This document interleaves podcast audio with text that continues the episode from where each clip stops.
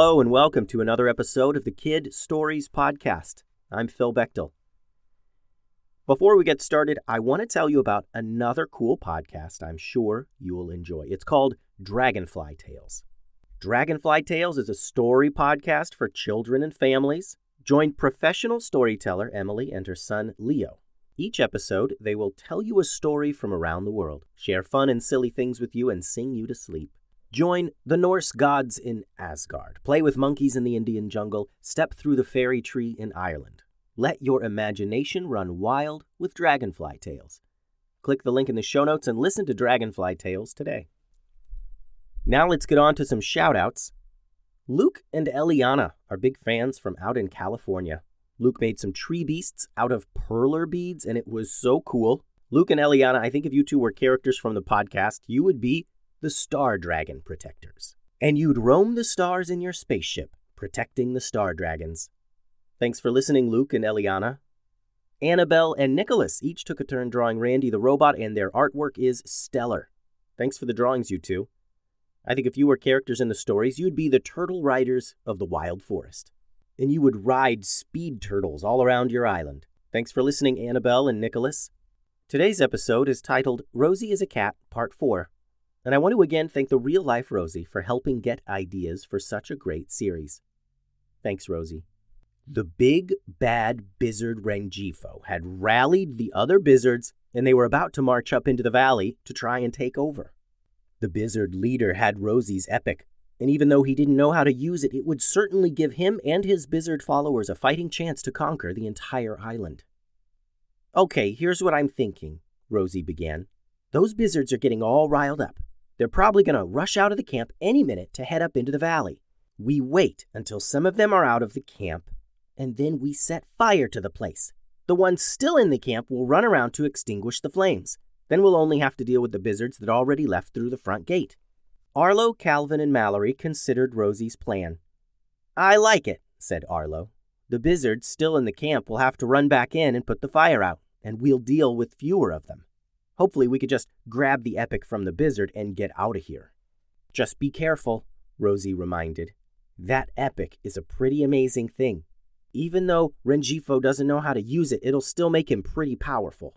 Our heroes hid behind trees as the Big Bad Bizard came stomping out of the walled camp, and many Bizards followed him out. They yelled and hollered fighting chants and marched north into the valley. "Here, quick, take this!" Mallory reached into her bag and grabbed one of the many things Hamish had given them for this adventure.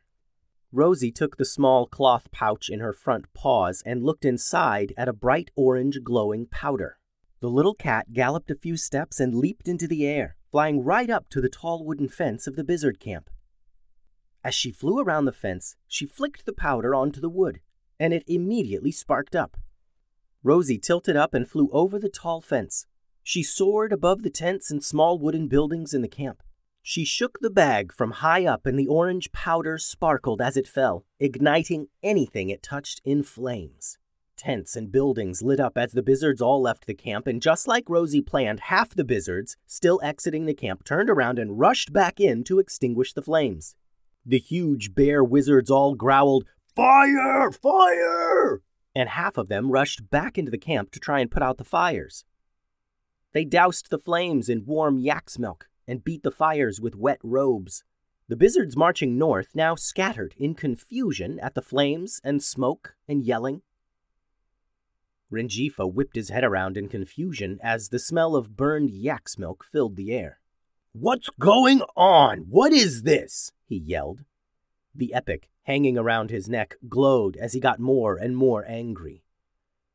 Arlo, Mallory, Calvin, and Chewie all rushed out from their hiding places and attacked the Bizards. The Bizards were caught off guard, and many of them ran away into the swamps in the confusion. But many, especially those close to the Big Bad, stood to fight. "Get them!" yelled Renjifo, and his minions rushed forward to engage Arlo and the others. Rosie flew back from the camp, right over the heads of all the other Bizards, and targeted Renjifo. He looked up at the last minute, just as Rosie dumped the remaining contents of the orange powder right onto the group of Bizards. Renjifo flung his arms up in defense, and a terrific wind blew the powder back up into the air in all directions, and the flame powder landed harmlessly on the damp, floor of the swamp. And as Rosie the cat flew above Renjifo the Bizard, he growled in rage as he recognized her. He knew she was back to claim her epic, and he wasn't going to stand for it. Renjifo clutched the epic in his hand and yanked the necklace off his neck. He jabbed his hands up into the air, firing magic blasts at Rosie as she flew among the treetops. The blasts cut through trees, and leaves and thick branches fell down all around them. Arlo, Calvin, and Mallory engaged the other Bizards now. Calvin sped among the crowd, lashing out with his 2 knockout sticks, while Mallory and Arlo used their magic to fight back the powerful Bizards. Renjifo was now completely focused on Rosie, and he ran out into the swamps to follow the little flying kitten. Rosie was now a bit worried, as she was just a little cat taking up against a Bizard with an epic. The odds were not in her favor. Rosie tried to fly back around, to get back to Arlo and the others, but before she could reach them, Renjifo unleashed a magic blast that cut a tree in half, and as it fell, it knocked Rosie out of the sky and onto the ground. Her little mud-caked cat body slammed into the ground, and she squeaked a cry of pain. Renjifo bounded over to her, his bright red cloak billowing as he ran. The evil Bizard reached down and grabbed Rosie, lifting her up into the air. "You almost made it, didn't you?" Renjifo growled. He held up his other hand, still clutching the glowing epic stone, and lifted it right up near Rosie's little cat face. "So close, but not—" And before Renjifo could finish his sentence, Chewie barreled into him at top speed. The Bizard fell forward into the mud, and Chewie latched onto his arm, holding Rosie. The Bizard growled again and let go of Rosie. He shook his arm wildly until Chewie released. Renjifo's anger was at full tilt now, and the epic stone glowed in his hand, and the light surged through his body and out his eyes and mouth. "Uh-oh," said Rosie.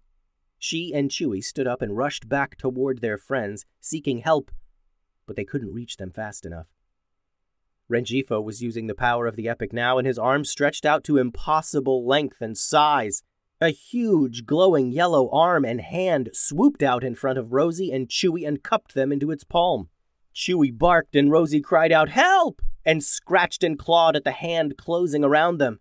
The others couldn't help but notice a normal-sized Renjifo and his massive, glowing, growing hand scooping up Chewie and Rosie. Calvin, being the fastest, was the first to react. He blasted himself through the trees to Renjifo and tried swatting him with his knockout sticks. But Renjifo just seemed to twitch and dodge at just the right times to avoid Calvin.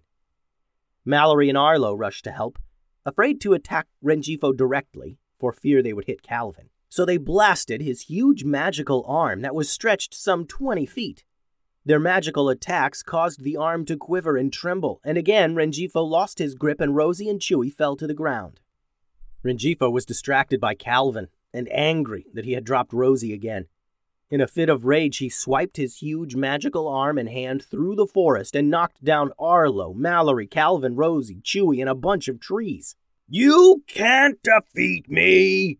Renjifo yelled. "With the power of the epic, the valley is mine!"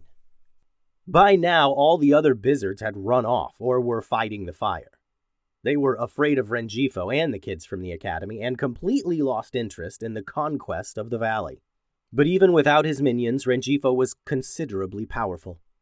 The heroes lay on the swamp floor now, each of them wondering what would be their next move. They thought about what they could use to get that stone from Renjifo. He still held it in his hand, and its power surged through his body. Arlo gestured for Rosie to come over to him, and he scooped her off the forest floor and tucked her away into his cloak. Rosie wasn't sure what Arlo had in mind, but she trusted him. She heard him say to the others, "Surround him and rush in at the same time." Arlo, Calvin, Mallory, and Chewie got on all sides of the out-of-control Bizard, and all at once they rushed him. Again, he swung his massive hand out at them, but they saw it coming this time and ducked. The heroes neared the Bizard, and as they did, he panicked and unleashed a powerful shockwave all around him, knocking back the attackers. And at the last second, as the shockwave pushed Arlo and the others away, Arlo reached into his cloak and threw Rosie above the shockwave toward Renjifo. Rosie sailed through the air and landed right on Renjifo's hand holding the epic. She dug her claws and teeth into his hairy Bizard hand and pulled and ripped, and his grip loosened, and the others pulled themselves up off the ground and assaulted Renjifo. And Calvin knocked his arm holding the epic while Rosie bit at his hand, and Mallory and Arlo and Chewie kept him busy, and he dropped the epic stone and yelled, "No!" And his huge magic arm shrunk back down to normal size, and the light went out from his eyes, and Rosie scooped up the stone in her arms, and she flew higher and higher and higher until she was above the trees of the southern swamps, and her little cat body became a bright white light of magical power, and she shot back down to the ground like a living magic missile, and she impacted the ground, creating a massive explosion at the feet of Renjifo, and he was knocked back toward the Bizard camp. The others ducked to avoid the blast, and a quiet fell over the southern swamps. Chewie rushed to Rosie and licked her little cat face as she continued to hold tightly to the epic stone. "The power of the stone must have saved her from the blast," said Arlo, reaching down and taking Rosie in his arms. "But we need to get her back to the academy, quick." The heroes left Renjifo and the Bizard camp in ruin and rushed back home. By the time they got there, Rosie was awake but too weak to move or talk much. They took the injured little cat to Hamish. "Is there anything you can do to help her?" Calvin asked. "Why are you wearing a mustache?" asked Hamish. Calvin had forgotten he was still wearing the fake mustache. "Oh, yeah, it was a disguise. Pretty cool, huh?" "Yes, very cool," said Hamish. "Let me see the little one." He held Rosie in his purple dragon paws and examined her and the epic she was still holding on to. "Let go, little one. Let me help," he said to her, and she loosened her grip on the magic stone. Hamish held it up right in front of his face and examined it. "Amazing," he said. He felt its magic as his dragon body took on a gentle glow. "With the power of this, I think I can..." Hamish trailed off as he closed his eyes and read the magical power within his body. He held Rosie in one hand and the epic in another, and everyone from the academy looking on covered their eyes as Hamish flashed so bright it was too much to look at. And when everyone opened and uncovered their eyes, Rosie was no longer a cat. She was a kid, a human kid, and she was completely healed. She woke up, and Hamish set her down, and she felt her arms and face, in disbelief that she was human once again. Hamish handed her the epic stone. Rosie held it in her hands, and it hovered in the air, and it moved. It floated toward Rosie's body and disappeared into her chest. Her body glowed gently, and she smiled. "I'm back," said Rosie in disbelief. "I mean, I'm me again. How did you—" "I used the power of your epic to turn you back into your true form," said Hamish. "And then the epic went to rest in its rightful place. That epic is a very powerful thing." "Yeah. I guess it is, isn't it?" said Rosie, placing her hand on her chest as it glowed. "We're glad we could help you, young Rosie," said Professor Pilsen.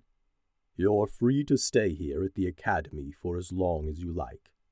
Rosie had been so focused on getting back her epic that she had not realized she'd been making new friends this whole time. "Yeah, that's a good idea," Rosie said. "I think I will stick around for a little while." And Rosie followed her new friends inside to pick her room at the academy. The end. Thanks for listening, friends. And thanks for helping me write this story, Rosie. The website is kidstoriespodcast.com. Send all your drawings and things to kidstoriespodcast@gmail.com. Adios.